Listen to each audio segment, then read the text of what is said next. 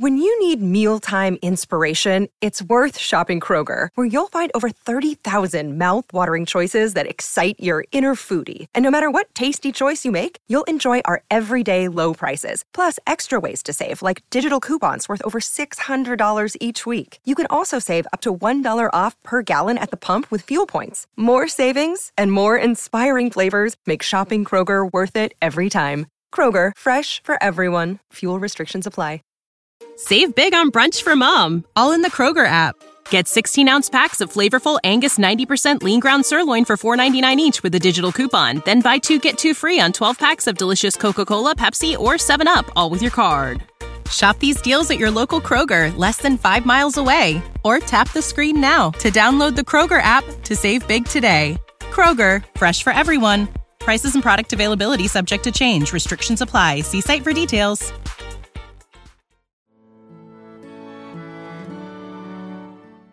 阅读是件美好的事儿，是对自己最有价值的投资。但我们现在阅读好书的时间被各种各样的噪音干扰，变得越来越少。你有没有觉得自己的阅读量需要提高了？你想从今天开始多读些好书吗？来加入大狗熊的狗熊阅读计划吧！从二零一六年一月开始，大狗熊将为你每月阅读两本好书，并将书里的精华与你分享。通过专享的音频、视频和文档，在你耳朵和眼睛有空的时候，你随时可以与好书相伴。加入狗熊阅读计划，大狗熊陪你每年与二十四本好书相遇。详情请登录网站 readwithbear 点 com，或者是关注“狗熊有话说”播客的微信公众号。狗熊阅读，月亮的月，读书的读哦。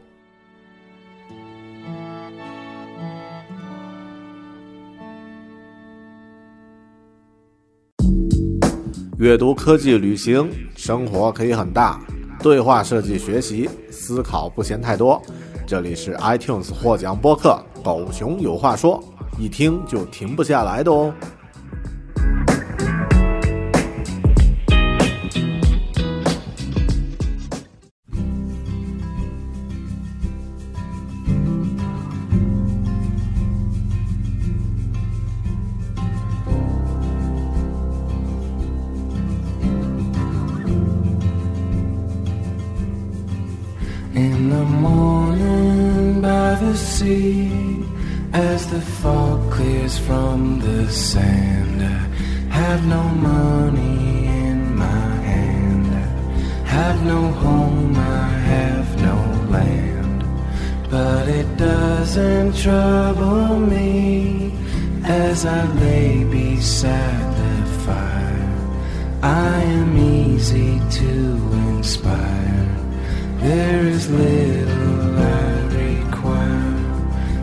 Wasn't yours and you weren't mine, though I've wished from time to time. We had found a common ground. Your voice was such a welcome sound. How the emptiness would fill with the waves and with your song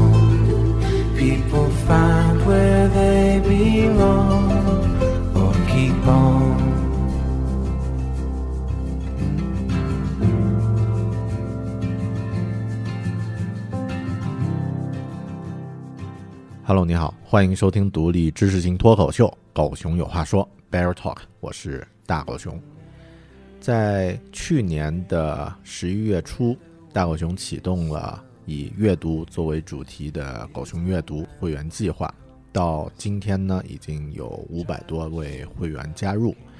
那在二零一六年的一月十五号，也就是上个星期周五的时候呢，狗熊阅读首次进行了线上的微信分享会。那在这一次第一次的这个嗯、呃开篇大会啊，这个。一般都说开年大戏嘛，开篇大会里面呢，我们聊了一个话题，叫做如何在一年内阅读五十本好书。这个话题呢，在微信里面呢，用语音的方式，加上我做了七十多页 PPT，啊、通过这个微信分享呢，取得了很好的效果。本来呢，我打算把这一期节目呢，呃做成一个视频或者是一个课程的方式发布出来，嗯、但现在时间关系啊，包括个人精力关系呢，呃，可能还暂时达不到啊，所以我想先把它做成一期音频的节目，放在“狗熊有话说”的这个节目里面和大家分享，嗯、希望大家也能够在二零一六年开始的时候，能够给自己这一年呢确定一个很好的目标。更重要的是，之后能够把它实现。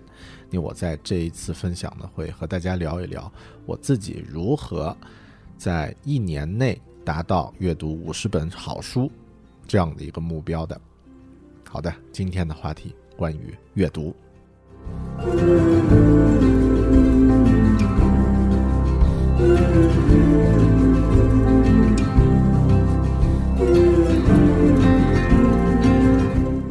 在这一个分享的过程中呢，我主要会分成几个板块啊、第一部分呢是动手前先思考。当我们开始具体做这件事儿的时候，需要先问自己一些问题，并且自己能够回答，想清楚了再去做，谋定而后动。第二部分呢是关于高效阅读的话，需要哪些条件和要素要素啊？你需要去对它进行分析，这个是第二部分。第三部分呢，我们具体的怎么去做呢？有一什么样的具体的技巧和方法呢？当然之后呢，会有我自己的其他方面的一些感受和体会。首先是第一部分，第一部分动手前先思考，思考什么呢？就是思考关于阅读这件事儿。为什么我们要多读书？为什么要把读书这件事儿量化呢？什么人在提提倡多读书呢？你如何来判断书的质量呢？这部分有很多具体的问题，那我们就逐一来看一下。第一个问题就是为什么要提倡多读书？多读书这件事儿几乎是一件政治正确的事儿。你在任何场合一说啊，没有人会说反对啊，读书无用什么什么的，呃，没有人，很少有人啊，除非一些这个，嗯、就是剑走偏锋啊，特呃哗众取宠，说读书无用。但最终呢，他也不会否认知识和这个经验和见解和学习是没有用啊，这个没有人会做出这样的判断。一件事情如果说要提倡呀，我觉得就说明有两个情况。第一个情况呢是公认觉得这件事儿呢现在不行了，也就是呃已经走向末路了，所以需要去提倡啊。比如说我们提倡什么国粹啊，提倡京剧，提倡国学，提倡什么什么什么，呃，那其提倡重振什么什么。其实说这句话的时候，就是说明这个事儿在走下坡路了。第二呢是认为这件事儿是好的，是有利的。你提倡多读书呢，就说明现代人大家觉得自己一是阅读减少了，二是这个呃阅读是好事儿。那这两件事儿怎么来看呢？我们不妨对这件这个这个问题进行深入的思考。在那个呃，现在网络上著名的啊，应该不说网络上了，就是传传统的传播领域著名的。这个阅读的提倡者梁文道啊，我也是他的一个粉丝啊，我也听他的现在的脱口秀叫《一千零一夜》，他说过这样的一句话，说很多人说现代人不读书了，我不这样认为。那我同样大狗熊呢也是这样认为的。第一呢，这个时代能够阅读的人的数量呢是所有的时代里面人最多的。我们这个时代具有识字能力啊，理解能力，然后这个阅读的这个呃基本能力的人的数量是目前人类所有时代里面最多的了，这个毫无毫呃毋庸置疑啊，都不需要什么数据来证明。第二呢，是我们现在啊花在阅读上的时间也是所有的时代里面最多的。但是这个阅读呢，它不只不是读书，而是读其他的一些呃，就是浅浅近的一些东西。我们现在阅读的时间其实一点都不少，相反呢，还比以往任何一个时代都要多。只是我们阅读的介质不同了。在今年出版的一本新书叫做《必然》啊，《Inevitable》这本书里面呢，它的作者当然就是大名鼎鼎的 K.K. 凯文·凯利。他说了说到了一个评读的概念，叫 screening 啊，评读。也就是说，现在我们每个人呀，花在每天花在盯着屏幕的时间其实是非常多的。这里的阅读呢，不仅只是静态的文字，也包括像电影的字幕、滚动的菜单、弹出的新闻消息提示，这些信息全部加到一起是非常可观的。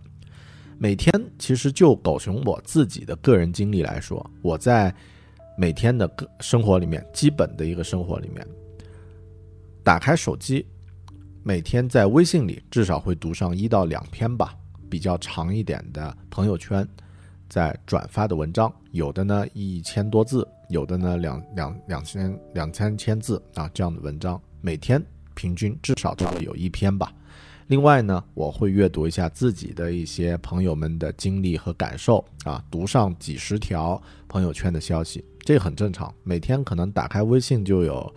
呃，十几次甚至几十次，每次看上几条，一天下来，呃，上百条消息，可能你都会有阅读。那这样的话，阅读量其实每天也有呃上万字的这个阅读量，还不加上我们去看电影读的这个字幕，去看其他的消息的新闻，刷微博的新闻等等等等。那这样的阅读呢，其实每天我们阅读的数量是非常可观的。但这个问题，呃，这个现在的趋势呢，也带来一个问题，就是信息太多了。正是因为现在信息太多，所以大家都呃提倡说要有干货。那干货呢，就是指有效的、宝贵的信息。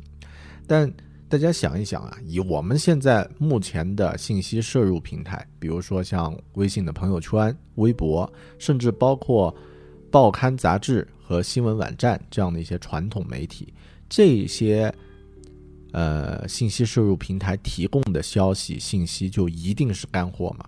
我的观点很保守，这些都不是干货，都是湿货，或者说没有干货，只有谈资。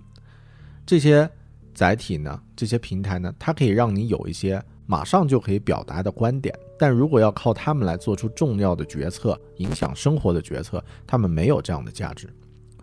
举个例子啊，假设你想要了解关于比特币，做一点投资啊，只看了一篇微信的文章，你就说自己懂行了吗？啊，或者说像这个前前几天啊特别火的携程的假机票的事件啊，你可能自己也有过经历，然后呢读上了一篇文章、两篇文章，就大概了知道了规律。那这个规律呢，给了你一些基本的观点和。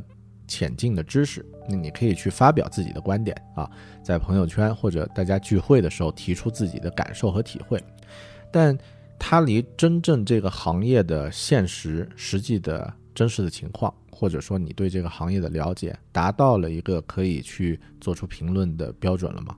简单评论可以，你达到专业级的评论了吗？再回到这个刚刚说到的那个，比如说比特币啊这样的一个例子。真正去做事儿的人，真正做执行的人，会只读一篇简单的文章，就开始具体去干活吗？如果真有这样的人，那这样的人一定是特别鲁莽的啊！这个行事不计后果的。假设你真的只看了呃一小篇比特币的文章，就把所有的钱都买成比特币啊！你当然，如果你呃在合适的时间买进的话，那恭喜你，可能你就赚翻了。啊，但我觉得大部分的成功其实都一定是有背后辛勤的学习、储备和观察总结，是有这样的一个基础的，而不是误打误撞产生的。所以，通过这些平台获取的信息，其实都不是干货，都只是谈资。那真正的干货是什么呢？真正干货呢是，呃，我觉得是要让我们能够获得增加。个人成长速度的这种燃料才叫干货。其实传统意义上，真正要深入去学习或者掌握某个领域的知识，成为精通的高手呢，嗯，有这样的一些方式。呃，最简单的或者说最古老的方式是当学徒啊，你跟一个师傅学上几年，从最简单的开始啊。其次呢，到近代呢，我们通过学校，通过这个上课。啊，嗯，这个从一个什么都不懂的学生进入到课程里面，呃，几年以后，你就成为啊一个懂这个领域基本知识的人了啊。再其次呢，其实呃更古老的方式，就是通过阅读书籍。平时我们普通的这个微信啊这样的一些信息阅读呢，它只是一种像游泳时候的一种踩水的动作，就保证你不呃脱离这个社会，给你一个基本的福利，但是它不能够给你去到任何方向提供有力的动力的支持。比如说你要往前游上一公里，那这样的一个目标呢，它需要有动力，你才能获得速度。阅读书籍，通过书籍进行阅读学习呢，就是一种获得动力的方式。那还有一个观点呢，就是我们听到的说啊，读书无用，读书没有用，读书无用论啊，呃，还呃，当然与它相反的对立的一个观点叫做人丑就该多读书。这两个观点网络上都看得到啊，特别有意思，咱们聊也来聊一聊。前一个呢认为读书没有任何用处啊，当然两个观点都是从实用主义的角度来看。第二个观点呢，他认为读书最少还可以有一个用处，就是美容啊。我们来看看这个观点，特别有意思。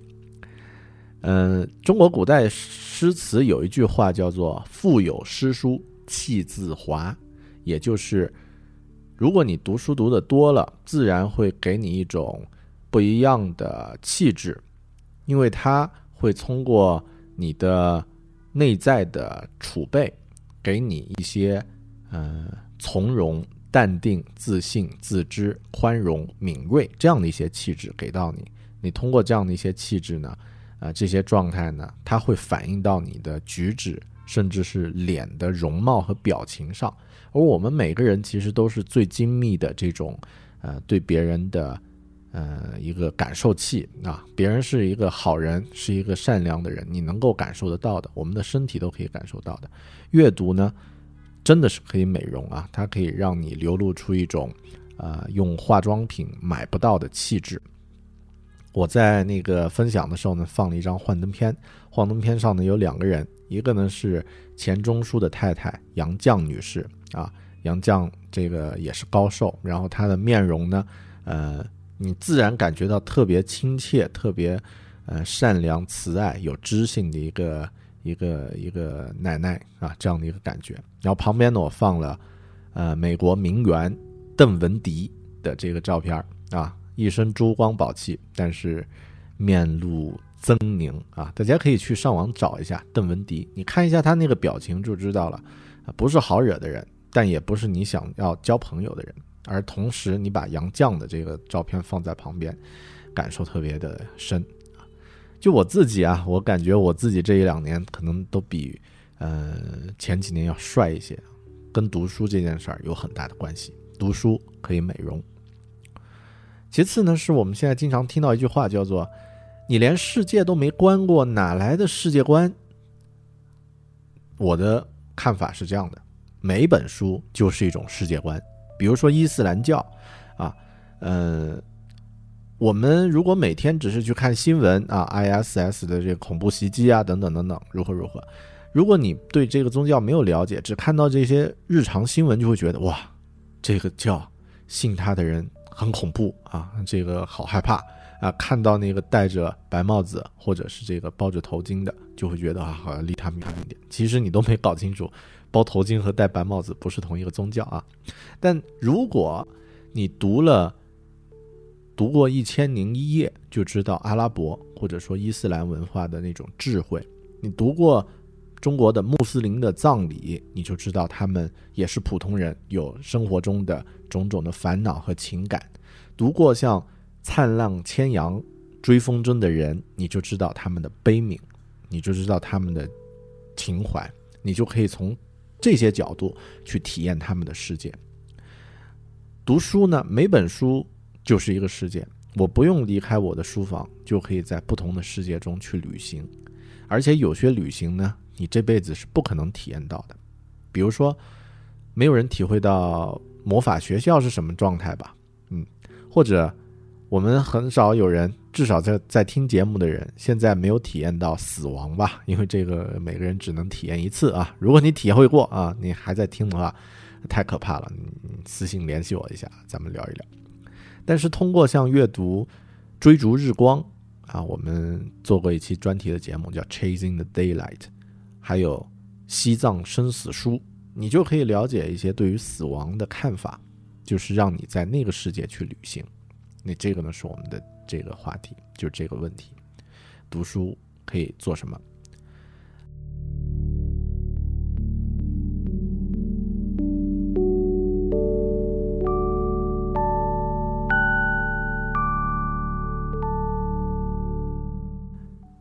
下一个问题呢是什么人在提倡多读书呢？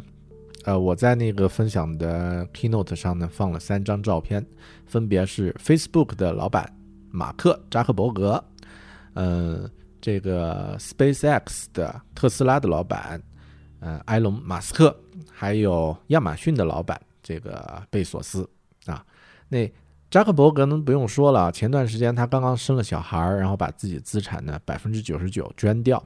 啊，还晒出了自己的书单啊，给小朋友看的书单，其中还有一本书叫做《给宝宝读的量子力学》啊，令人发指啊。然后另外呢，他呃，这个另外的第二位人就是埃隆·马斯克呢，他有三个公司啊，有 PayPal、SpaceX，还有特斯拉。呃，你想想他有多忙，每个人说自己没时间读书的人。都不好意思在马斯克面前说自己没时间，但马斯克呢，他每天有五小时的信息摄入时间啊，就是去收集呃这些信息摄入，其中呢阅读占了很大的一部分，然后包括他休假的时候呢，也会认真的去读一些很重要的书，啊，当然他少年时期呢最喜欢的书是科幻啊，所以现在都在改变人类的生活方式。另外这一位呢，贝索斯，那不用说了。啊，他这个创建的亚马逊，也是真正改变了人类的生活和阅读的方式的一个一个呃大师。那他也在提倡大家阅读。还有什么人在提倡阅读呢？比尔盖茨啊，乔啊乔布斯好像没有专门提倡过啊啊。然后呢，像这个呃刚刚这些，就是世界顶尖的这些人都在提倡大家要多学习、多阅读。那么什么人在提倡阅读无用呢？你自己想想，你周围什么人跟你说过读书没有用？啊，可能是邻居的儿时的某个小哥啊，现在在做保安啊，或者是天天在转着什么养生保健信息的，呃，法轮功信息的大妈啊，还有什么人呢？什么人在提倡读书没用？嗯，你想成为这些人吗？如果不想成为这些人，为什么要去听他们说这样的这样的观点呢？当然，补充说一下，有一类书读了的确没用，甚至还有点害人，就是励志类的心灵鸡汤啊。那个话题我们就不深入讨论了。我的总结呢，其实就是这样的一句话啊：一开始你会发现读书是为了做事儿，后来发现读书是为了做人。然后接下来来回答一个嗯很重要的问题，就是为什么我们要把读书这件事儿量化呢？就是这期节目的标题，为什么要一年读五十本书呢？首先我要说啊，所有说读书数量不重要的人都是虚伪的。我没有见过不在乎数字的人，每个人都有自己在乎的数字。胖子在乎体重啊，美女在乎三围啊，男人在乎工资，然后呃在乎房价，呃女生在乎年龄。你能够说自己不在乎这些数字吗？如果不说这样的数字，呃，如果你是一个什么数字都不在乎的人，那么没问题。你说读书这个数量不重要，如果你有在乎的话，就说明数字也是检验一个事情好与坏的一个基本标准。那干嘛我们要说读书数字不重要呢？还有呢，就是说，呃，很多人都听到听到这样的一句话，就是读书是看质量，不是看数量。这句话呀，通常都是由读书少的人说的，因为什么呢？以大多数人的努力程度还没有达到拼天分的时候啊，这句话我们很熟。你反过来说，以大多数人的阅读量也还没有达到可以谈阅读质量的时候。是的，读书考虑质量，但是质量怎么去判断？我觉得质量啊，一定是建立在基本数量达到一个标准的基础上，再进行比较的筛选。举个例子啊，假设你是一个呃科幻小说的爱呃爱好者，那你可能知道哇，科幻小说可以选择特别特别多，是吧？呃，阿西莫夫、海因莱因啊，等等等等，布雷德·克里啊，然后、呃包括咱们中国的《三体》等等等等啊，都都有特别多的选择。然后你就可以在不同的角度上啊去去感受，比如说诗意的语言，呃，罗伯特·布雷德格里他的呃水平呢是第一，然后建立一个庞大的世界啊，那这个呢，阿西莫夫是第一啊，然后这个对于不同文明的角度的思考，那这个可能是阿瑟·克拉克是第一，等等等等。但如果你只读过中国的一本《三体》，你就说啊，《三体》是全世界写的最好的科幻小说。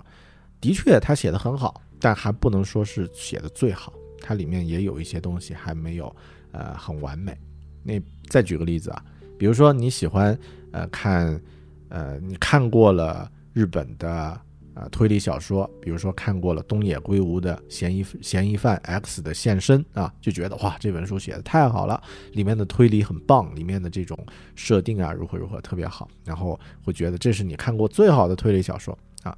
但呃，如果你没有看过阿加莎·克里斯蒂的《无人生还》，没有看过埃勒里·奎因的《希腊棺材之谜》，或者是其他日本的同时代的推理小说，像呃横沟正史啊、岛田庄司呀这样的一些人，或者是像连宫崎骏都推荐的妖怪作家啊梦野久作的《脑髓地狱》啊这本书也特别赞。你没有看过这些书，你怎么知道什么是最棒的推理小说？是吧？质量怎么来？一定建立在数量的比较上。好的，呃，那另外呢，是我们现在如果没有达到这样的一个数量的积累呢，你判断书的质量通常只能靠别人的评价、别人的评论、朋友的推荐、网站的推荐，建立在别人的这种信息来源嘛，是吧？那你自己的这个判断力呢，其实是受别人的干预和影响的。这件事儿，嗯。其实是需要我们自己去沉淀的，自己判断书的质量和判断人的好与坏啊，判断人是一样的，啊，你一定要去多接触，去多了解，才能够有更多的判断。好的，嗯、那结论吧，简单说一下结论，就是你书的读的越多，才能越准确的判断书的质量。然后我我们刚刚一直在说一些大道理啊，说说我自己的故事，啊、我在那天分享的时候说了三个数字：四十七、五十二、三十五，啊，这个数字听起来很奇怪，乍一听像三维啊，但是又不对啊，水桶腰了哈。那个四十七、五十二、三十五，这是什么数字呢？这是我自己二零一三、二零一四、二零一五年三年的阅读数字。嗯，我自己在二零一二年开始做播客啊，做了一年以后呢，感觉自己被掏空了啊。掏空的原因很简单，这个没有生活上的营养摄取的来源，这个呃，把我之前的知识和精力储备呢掏空了啊。我去过的地方也都分享过了，我当时去的地方还不少，越呃印度、越南、澳大澳大利亚啊等等等等都去了啊，但是还是觉得。哎呀，没东西可讲了。然后生活经历呢，其实算是有一些，但是也分享的差不多了。再之后呢，我发现，哎，二零一二年我只读了十本书，那你这个阅读量太少。于是呢，二零一三年我读了四十七本书。这个四十七本书中有很大一部分会在这个已经在当时节目里面做过分享。那后来我就发现，哎，这件事儿真的很有用。那我在二零一四年就读了五十二本书，当时我给自己下了一个比较严的目标。就是必须达到每周一本书的阅读量。好，这个目标实现了以后，二零一四年我去的地方就更多，收获呢就更大啊。然后到了二零一五年呢，我要求自己在阅读的时候呢，能够再提高自己的质量。请注意，这个时候我才开始要求自己的质量提高，是建立在自己已经积累了一个很好的阅读习惯和呃数量的一个前提下，我才要求自己把质量来再提高。那这个收获其实很，呃，就是来的很具体。到今天呢，你听到的这期节目是《狗熊有话说》的第一百八十七期节目啊啊！我一个人做了一百八十七期播客啊，这个呃，每期平均一个小时，呃，聊上四五千字。另外呢，每周我会写上两三篇博客的文字啊，发表在自己的微信公众号啊和博客里面。啊，还今年还做过几次演讲，然后呢，推出了狗熊阅读的计划，积累了一大堆朋友。这些其实和阅读关系都特别大，都是我在这一年的收获。那这个呢，就是我第一部分回答的这些问题。呃，我的回答我不知道大家自己是怎么去看啊？你如果你现在对这些问题还有自己的答案的话，不不妨自己也回想一下。我为什么要读书？读书有什么好处？对我有什么样的帮助？什么人在提倡读书？什么人在对你说读书没有用？什么人在说读书的质量要胜于数量？啊，这些问题大家不妨都自己去思考一下。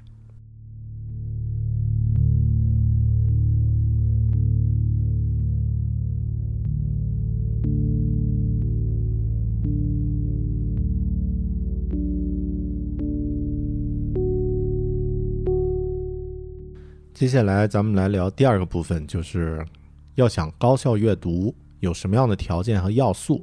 也就是我们对这件事儿呢来进行一些简单的分析。首先是三个要素，嗯，要想高效阅读，你必须知道阅读对于这三个条件是有一定的需求的，也就是时间、场景和形式，这是阅读的三个要素。第一个要素呢是阅读的时间，大部分的人都会说：“哇，我时间太忙啊，我时间太少了，事情太多了，没有时间去阅读。”嗯，阅读的时间在哪儿呢？要想回答这个问题，大家先否定自己时间太少的借口，因为回想一下刚刚说过的马斯克、PayPal、SpaceX、Tesla 三家公司的 CEO 创始人。你的时间有他少吗？你有他忙吗？啊，他一样能够保证读书。然后还有刚刚我们说过的梁文道，梁文道呢，他的习惯，呃，是睡觉前看点文学性的书，洗手间里放些杂书，洗澡的时候他都在看书啊。在淋浴的花洒下面，他自己做了个架子，然后放一些消遣的杂书，一边冲凉一边看。你想想，阅读的时间是有的，但是要怎么去找呢？我自己的分析是这样的。呃，我们先来算一个账啊，就是一年，假设要达到今天这个，呃，这期节目聊的这个目标，一年读五十本书，需要多少时间呢？大家如果有装这个 Kindle 的移动版，或者自己有个 Kindle 阅读器的话，随便找本书，然后打开，打开这个 Kindle 阅读器的关于本书，随便哪本哪本书了，你会发现里面有一个指标叫做常规阅读时间。通常呀，一本，呃，两百页的书，常规的，也就是所有人平均的阅读时间呢是三点五个小时。那市面上的书呀，大部分都在三百页以内啊，少部分呢比较厚重的大部头的著作呢到三百五十页以上啊。那也就是说，假设是在三百五十页以内的书，你都可以在五到六个小时内读完。按照这样的比例来算的话。那也就是说，一周读六个小时就可以读完一本书，一年下来有五十二周，你就可以读五十二本书了。也就是说，一周达到六个小时的阅读时间，那拆分到每天呢，也就是每天一个小时，每天一个小时，这就是一年五十本书的最大的阅读时间数。那我们每天。这一个小时怎么来抽出来？先从一个最常见的一个例子来看啊，你每天上班的路上会花费多长时间？大部分的人上班时间，呃，可能会花费一天平均下来这个呃一两个小时，甚至更多啊，在路上的时间，一年下来就是五百多个小时，五百多个小时，别说是看书了，写书都可以写出一本来啊，那这个。平均每天这一个小时的时间，怎么去来？怎么去找？我的方式呢是通通过两段时间来找，一块呢是碎片时间，另外一块呢是整段的时间。什么是碎片时间呢？每个人的碎片时间不一样。对于我来说，我的碎片时间有这样的一些啊，这个坐车、交通的过程中、行走的过程中、等待啊、上厕所、洗澡、早餐时。运动时、爬楼的时候啊，睡醒之后等等啊，这些都是我的碎片时间。碎片时间是什么情况呢？一般都是呃这个两三分钟啊，这个五分钟以内这些时间叫做碎片时间。还有一块呢是诊断时间，诊断时间我对它的定义呢是啊不少于三十分钟，就是它一般是在三十分钟为一个量化标准。啊，我的三我的这个诊断时间呢有呃，比如说旅途中。然后坐飞机的时候，飞机时间是特别好的一个诊断时间。然后睡觉前，还有一些呃临时出现的诊断时间，比如说你去办一件事儿需要等待啊，等待二三十分钟，那这个时候就是一个诊断时间。还有专用的阅读时间啊，自己给自己积积攒出来的一个专用时间。你比如说像著名的作家村上春树，他每天早上六点到八点这段时间就是他的阅读时间，是固定的。也就是他人为的创造出来的一段专用的诊断阅读时间。那这两这两种时间怎么去用呢？我的方法呢是这样的：诊断时间用来阅读复杂的、对精力要求高的读物；碎片时间呢用来阅读容易的、对精力的要求一般的读物。比如说非虚构的一些难一点的书呢，你可以放在整段时间来阅读。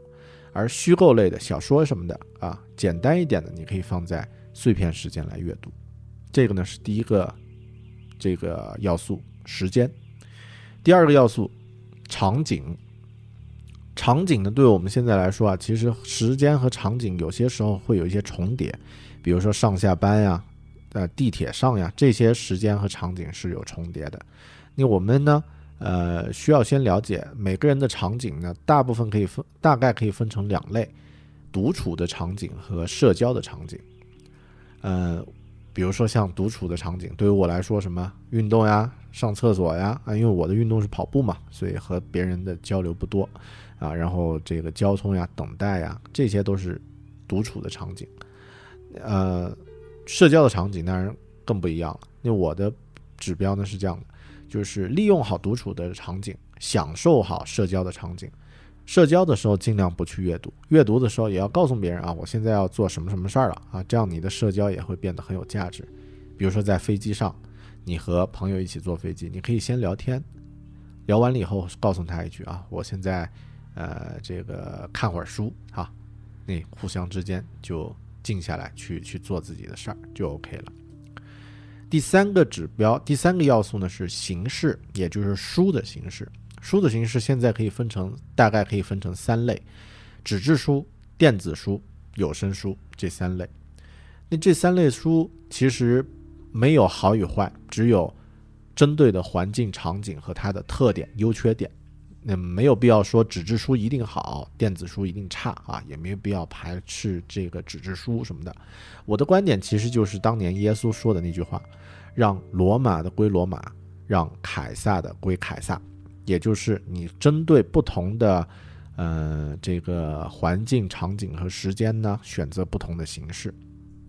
我们先来看一下纸质书，纸质书有什么样的特点？它首先有情调，是吧？啊，但它也有。不好的一些特点很难检索，它也有好的啊，不不容易被干扰。你在看纸质书的时候，不会像看手机一样随时有消息弹出。呃，但另外它也有不容易调节字体，无法调节字体啊，呃，大小不能改。呃，它有好处，不用充电，但是它也有坏处啊，对光线有要求，你不能在黑暗的地方看。它便携性一般，对环境有也有要求。然后呢？它可以随时做笔记，你可以随时在上面勾画，啊，但对这个呃想要分享的人来说呢，很难分享。纸质书的特这些特点啊，它决定了，呃，它很适合在安静的固定的环境下阅读，不太适合在也活动中移动的时候呢，一些这个室外的场景去看，啊，比如说在家里面呀，在地铁上呀，在咖啡馆里面，在办公室里面，都适合阅读纸质书。这个是它的一个特点。我们看看电子书，电子书呢，呃，它的特点是这样的，它很容易检索，对吧？它很容易调节字体，但它得充电啊。然后电子书呢，如果是在呃像手机这样的平台，很容易受干扰啊。呃，那它有很强的便携性，携带它很方便啊。你带一本这个电子书，呃，就是呃几百呃一一两百克的这个重量。你带一本真书的话很重，但呃然后它对环境的要求也比较低啊，你在看得清手机屏幕、看得清这个 Kindle 屏幕的时候就可以读电子书了。然后它也可以很容易的去分享和同步，呃，但是它有点冷冰冰啊，所谓的那种没有情怀嘛。然后还有就是它随时可以做记录、做笔记啊，所以这些特点呢，决定了电子书在移动的交通工具上，包括行走的时候呢，它要优于这个呃纸质书啊，这个是它的一个特点。那有声书呢？有声书当然它的这个特点就是说。你可以同时在听书的时候做一些有简单的事儿啊，开车呀、走路呀什么的。那它呃很容易分心和走神，这是它最重要的一个缺点。还有它很难去做笔记，它也很难去检索，这些都是有声书的大缺点。它不太方便去分享，但它对环境的要求最低啊，然后它便携性极强啊，对吧？那这个呢是有声书的特点。有声书的这些特点决定了在需要眼睛去做一些其他的事儿的时候，就是你在做一些不需要太集中注意力的事情的时候呢，可以用有声书来进行。你，呃，最适合有声书的，呃，这个书籍形式呢是小说啊，虚构类的小说最适合，因为其他的东西呢，其他的非虚构类的书呢很容易分心。有声书呢特别适合在路上行走的过程中去选择。这三种不同的。书的形式呢，它各有优缺点，你需要根据不同的场景和时间呢，来选择不同的呃这个阅读形式。然后我们也会听到，经常听到这样的一个观点啊，说，哎呀，我只读纸质书，电子书什么的叫书吗？一点情怀都没有，都木有啊。这些呢，一般也出自一些阅读量很少的读者。对于这个观点啊，呃，我就用。呃，一个很牛逼的人，他在几百年前、一百多年前讲过的一句话，来作为一个回应。这个人的名字叫做叔本华啊，他说了这样的一句话：说，如果你不具备这个时代的时代精神，那么你必将承受这个时代带来的痛苦；如果你不接受这个时代产生的一些特殊的、啊方便的、不一样的形式。那么你就还需要忍受，呃，你自己的效率无法提升的这样的一个这样的一个现状。所以，我们都应该问问自己啊，就是你的时间、你的场景和你的阅读形式分别是什么？你这些要素怎么去判断和找到它们呢？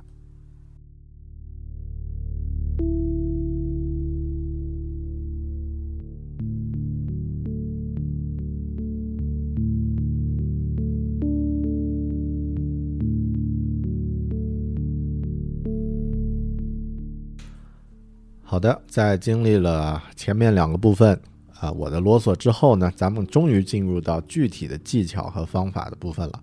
那在这这个部分，第三部分呢，我想分享我自己五个可以实际操作的这个技巧。第一个技巧呢，叫做阅读的储备池和阅读的进行池。来解释一下，阅读的储备池呢，就是说你。想要读的、准备读的，可以随时马上就拿拿起来，或者说这个作为呃阅读的储备的这个书目呢，需要先有一个自己的一个一个积累和储备啊。就我自己来说呢，我在自己的这个 OmniFocus 里面这个软件里面呢，有一个呃列表叫做 Reading List。那在这个 Reading List 呢，有我所有的已经买好的啊，随时可以。啊，下载或者是随时可以在这个书架上拿下来的书呢，啊，放出来。然后我自己，呃，有点兴趣，但是还没有确定什么时候读的这些书，都放在这个列表里面。然后我会逐一的去消灭它。同样的，像我的 Kindle 的这个，呃，在线的这个云端呢，也放着这个几十本儿啊，买好的，呃，没有几十，嗯，没有几十本啊，两百多本儿。啊，这个买好的还没有读的书，那这些书呢都是什么特价呀、活动的时候，还有一些自己真的很喜欢买的还没有看的书，放在这儿。我的储备呢是是有的啊，那这个呢是储备池。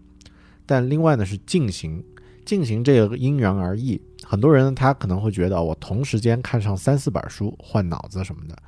但就我自己来说呀，我觉得是这样。呃，实际操作下来，我的阅读呢需要高质量，因为最终需要和大家分享。所以，呃，就我自己的个人情况来说，同时阅读的书不会超过两本。很多时候呢，我的 Kindle，不管是手机和呃，Kindle 阅读器呢，都在阅读同一本书，然后在家里可能有本纸质书，随便翻翻啊，大概就是这样啊，不会超过两本，这个是我个人的一个习惯啊。根据你的习惯，你可以做调整。然后我的 Kindle 呢有一个习惯，就是上面本地不存五本以上的书，这个基本上变成了一个纪律啊。你这样的话，反过来你也可以促进我更呃更集中精力的，更 focus 在这五本书的阅读上。啊，这个是第一个技巧。第二个技巧呢，叫做每周的检查和回顾。啊，因为我们每个人其实如果以周为单位来进行自己的检查和整理的话呢，是非常有效的一个方法。因为我自己其实是这样的，我随身会带一个，呃，所或者说我所有的这个电子设备里面都有同步着一个文档。这个文档呢是用 Markdown 格式写下来的，然后里面呢就有。我的正在阅读的书和读完的书的这一年的清单啊，我的这个书叫啊，我的这个列表叫 Read List 二零一六，二零一六呢，今年开始，我现在读了呃两本半啊，这个第一本的人类群星闪耀时做过一期狗熊阅读的节目，第二本呢叫做异类啊，不一样的成功启示录，这本呢下一期会做节目。然后现在正在读这一本的叫做《精力管理》，这些书我都记录下了它的，呃，阅读时间、它的作者基本的一些感受和体会啊，也就是随时保持一个记录，之后的整理和总结就会很方便。好的，第三个技巧叫做输出。我们光是阅读呀，其实并没有什么，呃，什么难度，因为你只需要去被动的接受别人的消息信息就行了。关键的关键，所谓的阅读要有质量的，这个质量的含义在哪儿呢？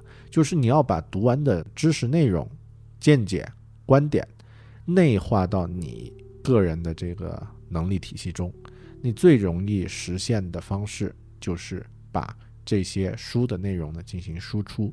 如果你能够通过自己的表述去分享，你其实你就已经把它。变成你的语言体系去去总结了啊，已经达到一个内化的一个标准了，啊，那输出的形式有很多啊，可以去讲课，可以去和朋朋友聊，但我呢比较提倡就是大家通过文字的方式把它记录下来，而且这个记录可以用现在很实实呃就是很方便的方式进行分享，你可以在读完一本书之后呢，写一点书的简评。写一点书的读阅读心得，然后发到微博上，比如说微博读书啊，有专门的频道，或者豆瓣阅读有专门的频道。你这样的话，你可以做评论，评论完了以后，呃，你自己以后是随时可以查阅的，对吧？然后呢，呃，它也能够增加你的社交影响力，哪怕你在微信里面分享一下都好。那还有呢，就是说你可以在年度的时候呢。这个对自己这一年的阅读呢进行总结，那这些都是很好的输出。对于我来说，我的输出方式就是做播客，对吧？然后呢，做狗熊阅读的这个会员节目，这个呢是第三个技巧，很重要的技巧，输出。第四个技巧叫做把牛逼先吹出去啊，blow the 牛逼 out，是不是这么说啊？好的，呃，这个。这个其实是我个人的一个体会啊，因为我翻到了自己在二零一三年十二月二十五日做了一期节目，就是个狗熊话说的节目，第七十七期，叫做《明年的读书清单》。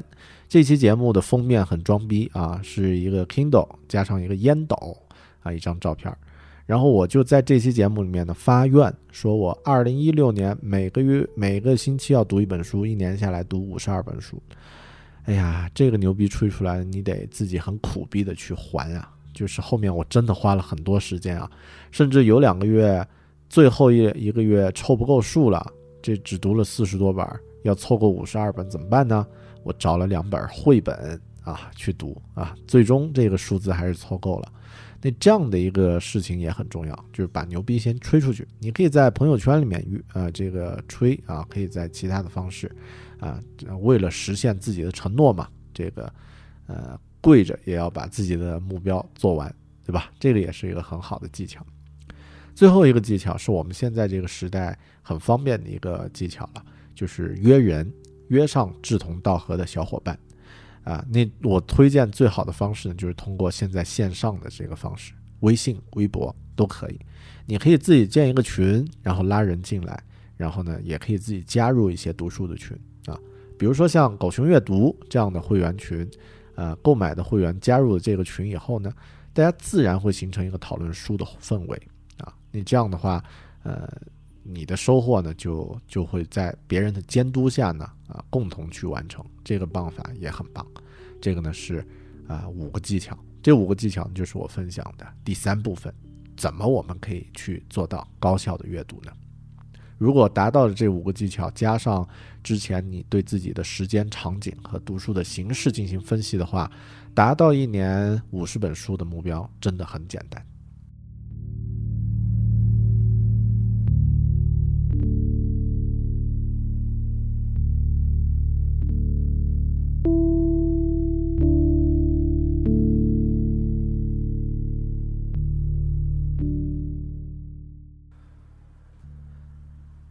时间的最后呢，我们来总简单总结一下吧，包括自己的一些个人的感受，在这这个部分呢，也再来分享一下。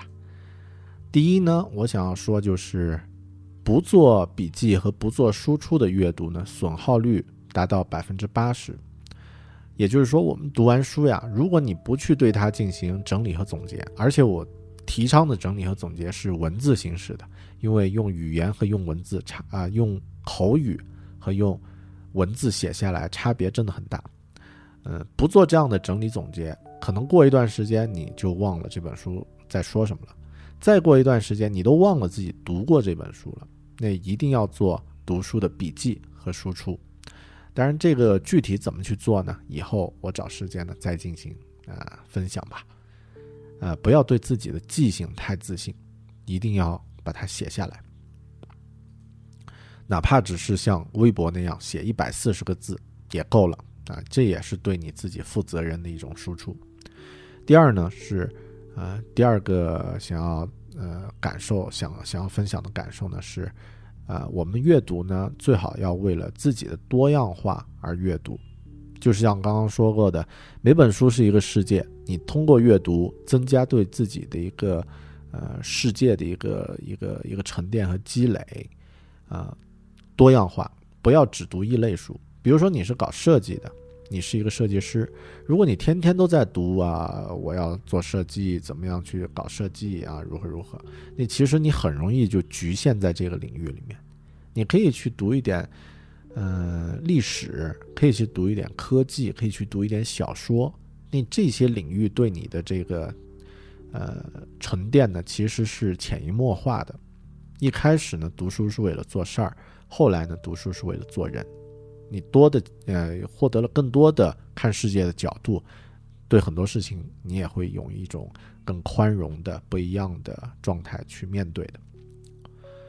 第三呢，我想说呀，书和电影一样，可以帮助我们更好的认识这个世界，帮助我们更好认识自己的内心，但他们也有好与坏，也有平庸，也有优秀啊，有不一样的东西。那所以呢，这个自己做甄选和筛选呢也很重要，呃，不要太过于纠结。有一本书能够改变你的一生，这种书不太会有，我不太相信。我相信一个持续的、长久的改变，而且呢，我也相信，呃，如果你能够坚持一段时间去做阅读这件事儿，它给你的回报呢是远远大于你的时间投入的。就像很多人坚持了一年。运动别人看不出来，看到一点它的区别。坚持了五年，差别很明显；坚持了十年，甚至就变成了两类人了。今天我的朋友圈里面有个朋友的回复啊，评论说的很很有意思，说阅读十年之后，人和人的区别简直就像物种之间的区别一样啊，就是人和猴子之间的区别一样了。但是这句话呢，听起来很像个玩笑。那我相信，像阅读、像理财、像运动啊这些事儿，都是你持续时间长，它的回报的这个程度，到最后的话是最大的。所以呢，在新的一年开始了，也希望大家在这一年里面呢，能够读好多书，多读好书。谢谢大家，咱们下期再见，拜拜。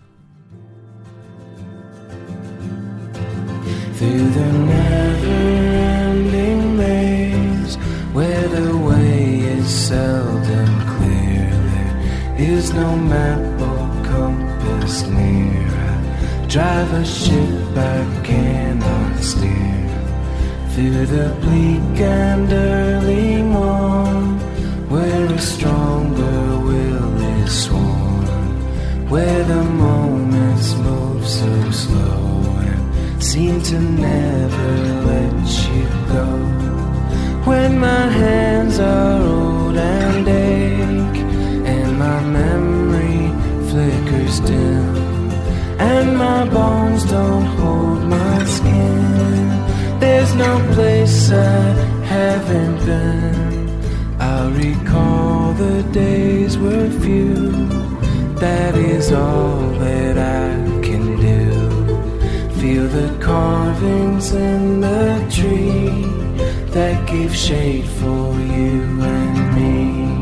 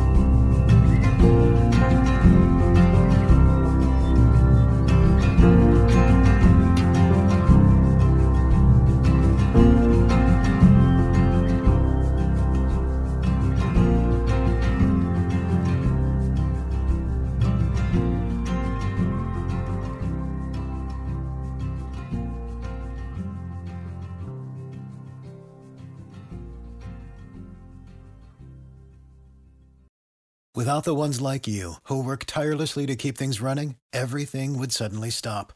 Hospitals, factories, schools, and power plants, they all depend on you. No matter the weather, emergency, or time of day, you're the ones who get it done. At Granger, we're here for you with professional grade industrial supplies. Count on real time product availability and fast delivery. Call clickgranger.com or just stop by. Granger for the ones who get it done.